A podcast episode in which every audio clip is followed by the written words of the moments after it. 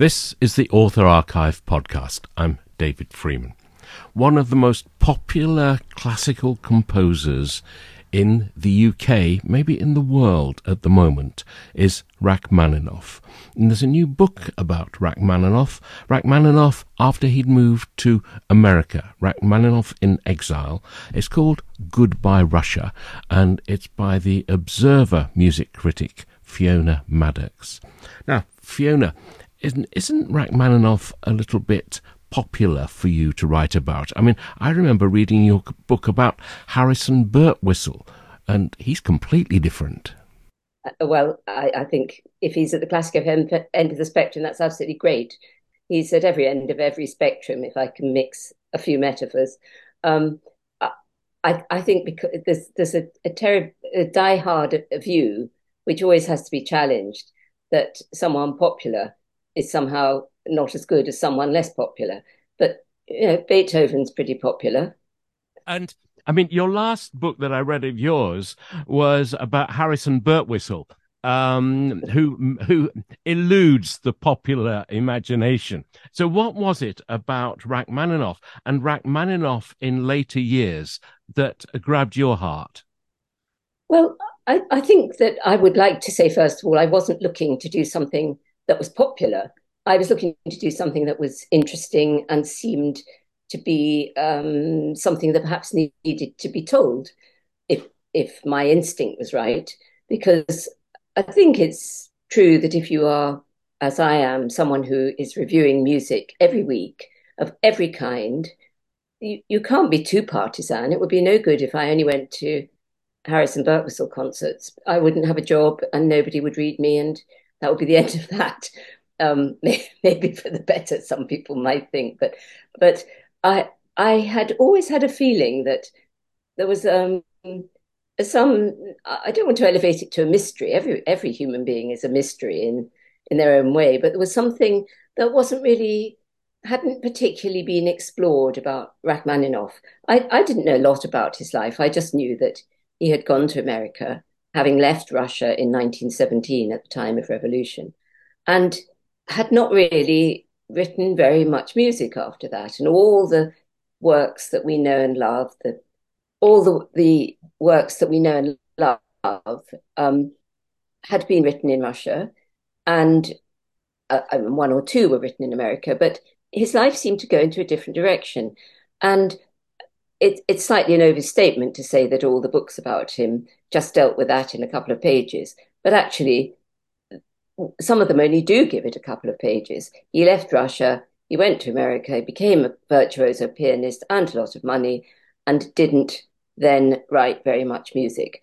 And I thought, well, that's nearly half his life, a third of his life. There must be more to it than that. And I just loved the music, and I found it an intriguing story. Just to put him in context, when Russia appears on our nightly news, it's always with the war, the Ukrainian war. Would Rachmaninoff have been familiar with Kiev and the area that's disputed in his lifetime before he left? I mean, he travelled all over. In his time in Russia, he had three careers, really. He was a composer, not exclusively, but particularly composing on his family estate in the summer. And there are many pictures. There's a very well-known picture of him sitting at a white table, dressed in what appeared to be a white suit, with a manuscript in front of him. It's a very idyllic scene. But in addition to that, he was a conductor of quite a range of repertoire, and also a pianist, mainly of his own music. So he was combining these three careers very successfully and travelling all over what we then think of as Russia. But that included the places that are now in the news in Ukraine. And you say that he lived on his family estate. They seem to be quite well off. Is that why he had to leave, because of the Russian Revolution?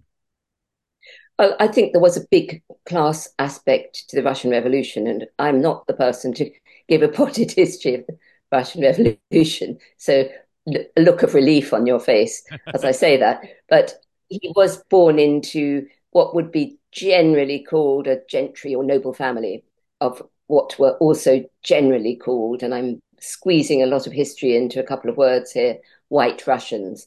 And they knew that the Bolshevik Revolution was not going to look favorably on their existence up to this point. With the serfs had ended, but there was still an absolute division between the landowners and the people who had to work the land. And those people wanted to redress the balance. And Rachmaninoff, as for many of his friends of his, I suppose we have to say class, but a lot of them were artists, musicians, they realized that they needed to get out. And some of them were really penalized and suffered, including members of Rachmaninoff's own family who perhaps had more money than he did and were really physically attacked in some cases. His cousin Zilotti, who had conveniently married a very rich woman, was definitely came under scrutiny and attack. Was going to America the first port of call? Was this the first idea that the family had? This is where we must go. No, I think we should say he didn't escape in the sense of that many escaped. He escaped legally. If you can escape legally, that's what he did. He wanted to leave, but he couldn't see how to do it because you needed visas and all the rest of it. But he was surprised just in late 1917, when things were really very, very difficult, to be invited to give a recital tour in Scandinavia. And he took the opportunity and wisely took his wife and youngish daughters, they were early teens sort of age, and got a night train from the Finland station in Petersburg. Let's get an idea of what this man was like when he went to America. If he walked into this room now, what would we see? What was the nature of the man? We'd see a tall man for a start. Tall, quite gaunt, I think would say pretty handsome man with enormous hands. There's a famous remark of Stravinsky, which everyone likes to repeat, that described him as a 6.5-foot scowl. He wasn't actually 6.5 foot. He was probably 6'2", 6'3", but he had a bearing that sort of dignity. He was always smartly dressed. I suppose many were in those days. Always wore a suit, and often a 3-piece suit with a tie. Often wore a big Homburg hat, and that must have added something to his height. He was famous for not smiling. Perhaps a front that he clearly had a great sense of humour. And when you read some of the letters, and he didn't want to share that with everybody. And when he went on stage, I think I get the impression from all the descriptions that he walked on very stiffly, sat down and started playing. No kind of smiling at his audience or a little bit of cajoling to get them on his side. He was there, he was there to play the piano, and that was it. Now, when he played, was it the highlight of his life? I mean, I have friends who are professional musicians, and they live for the moment that they're on stage. That is the best part of their life. Was Rachmaninoff like that? Became like that. I think in America, we have to remember he had lost everything. He had given up all his library, his estate, his comforts, and he had to build it all up again. He had a family to support, and he really, I think it became not like a drug, because he took it very, very seriously in terms of practicing, never thinking, oh, I know this one, I've played this one before. He would always dismantle every piece, work, put it together again. There are many tales of him being stuck in some far-flung city without any concert, and he'd beg his agent to find him somewhere to play. It became part of his persona, but it might also have been a way of keeping busy, not thinking, of everything he had lost, extended family that he didn't see once he left Russia. When he got to America, and after he'd lived there for a while, did he become a good native speaker of the language? Did the language come easily to him? Apparently it didn't. He didn't warm to the idea of really immersing himself.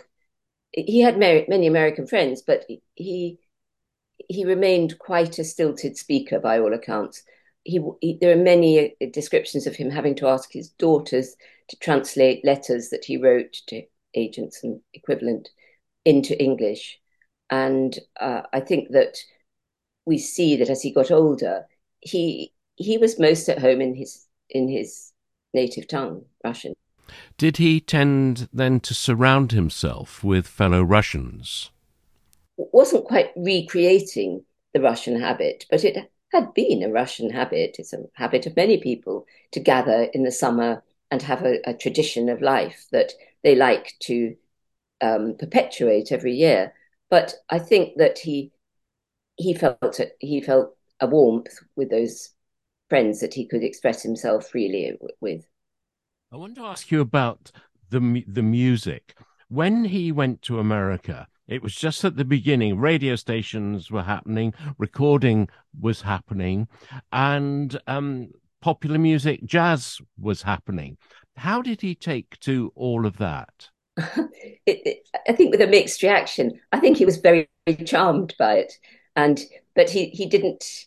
He kept a great interest in what was going on, and he was known to attend important concerts such as the one where Gershwin's Rhapsody in Blue was first performed. He was out and about at the kind of bars and restaurants where there'd be a band, and there was a very particular piece of C-sharp minor prelude, which became one of those almost hackneyed pieces that was played by everybody in every version, on every instrument, from a zither to a full swing band. And there was a particular occasion when they realised he was in the restaurant, and I make up what happened, but one can guess that they were feeling a bit sort of, oh dear, wonder what he thinks of this, but apparently he loved it. So I think that he was open to all these things, but he liked to say to people, oh, I don't like foxtrots, foxtrots being the height of fashion at the time. But he did put dance into his final work, the symphonic dances, is dance music, but it's not cafe music, it's symphonic music, if we can make that distinction. He was writing at the same time as Schoenberg. Now, it's a completely different language. What did he make of not only the glorious cacophony of Stravinsky, but the cerebralness of Schoenberg? I think it's one of the things that has made his reputation perhaps misunderstood or pushed him into one side of the ring and Schoenberg and Stravinsky in the other. And Stravinsky, the experimentalists, Rachmaninoff, the person stuck in the 19th century. I would like to suggest that that's only a part of the truth, and he wasn't stuck in the 19th century. He lived very much in the 20th century. He was a 20th century man, so it's doesn't even work to say he was stuck in the 19th century. But I think he had a tone of voice artistically, which he developed, but he didn't particularly switch. It's never straightforward, and it's very easy to just condemn one as being old-fashioned and the other as being forward-looking. Another area of this man's life that I knew nothing about was, A, he travelled across the Atlantic numerous times, and he travelled in style, and he took his car. Now, I loved that he loved his car so much that he went on tour with him. I must say that was one of my favourites. I just think he was a pioneer driver at a time when people were beginning to get cars, but he loved... I don't see any sign that he was greedy for money, but he enjoyed the money he had and he spent it on lavish toys, boats, cars, and so on. So he was obliged to go back and forth across the Atlantic because he did a lot of touring in Europe. He played a lot in the UK, really arduous tours, several cities in as many days, you know, a dozen cities in 14 days or equivalent. Good luck to him. I think he, on one occasion, took a sort of dummy keyboard and learnt one of his own concertos, but I don't think he took his own grand piano. Maybe there was one available. Well, he made this working arrangement with Steinway, didn't he, about pianos? I mean, it was hardly a sort of modern sponsorship deal, but wherever he went, they would arrange for him to have one. Yes, I think it's interesting that he went with Steinway. I think quite a lot of the pianists he would have known would have gone with Steinway, so he wasn't going on. They made sure that there was a good piano wherever he ended up, and that there was a good technician, and make the piano work as he wanted. But I think it's led to a really beautiful idea that this is Rachmaninoff's piano, and actually he played lots of these Steinway pianos, but he pay him for his endorsement of their instruments. It was an unpaid agreement. Now, as a performer and you as a music critic, how good a pianist was he? We can hear him play. I love listening to the piano rolls that he made. To my untutored ear, he seems pretty darn good. How does he seem to you?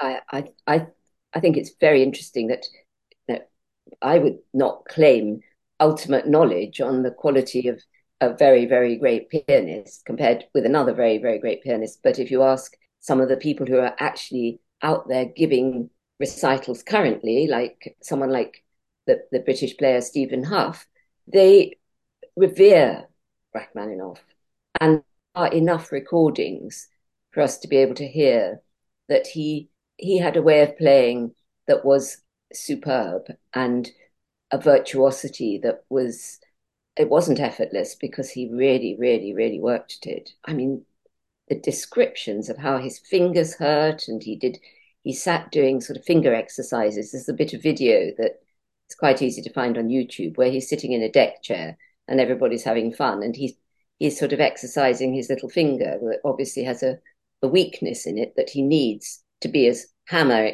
strong as the rest of his fingers. So I think we have to accept that many, many of the greatest pianists alive today still consider him an exemplar. And you mentioned this little video of him and his fans. Was he, I don't want to use the word hypochondriac, but was he sensitive about his health? I think he was very sensitive, and he always, I think, a melancholy side to him that slightly feared the worst about some ache or pain throughout his life from early on. And he did have some, what we might now call mental instability. I think he was prone to dark days, if not worse, and had a crisis after his first symphony was very rudely received. But can you blame him? He was very young at the time.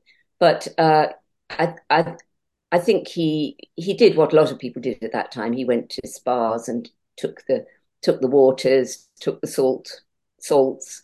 It all sounds pretty time-consuming, but he and his wife, near the end of his life, both of them were very desperate to get some sort of potion. I couldn't find out what it was, perhaps vitamin pills or something, from which now we can get so easily, but must have been quite hard to come by with such ease then. But they were saying, how will we live without these pills? I don't think it was an addictive drug. I just think they like to be up with the latest medication, because there was a bit of hypochondria going on. When a biographer writes about a particular subject, a relationship builds up. I mean, do you like him, this man that you write about? Oh, I really liked him. Yes, I think he seems to have been a really remarkably honourable person, with great kindness, great loyalty.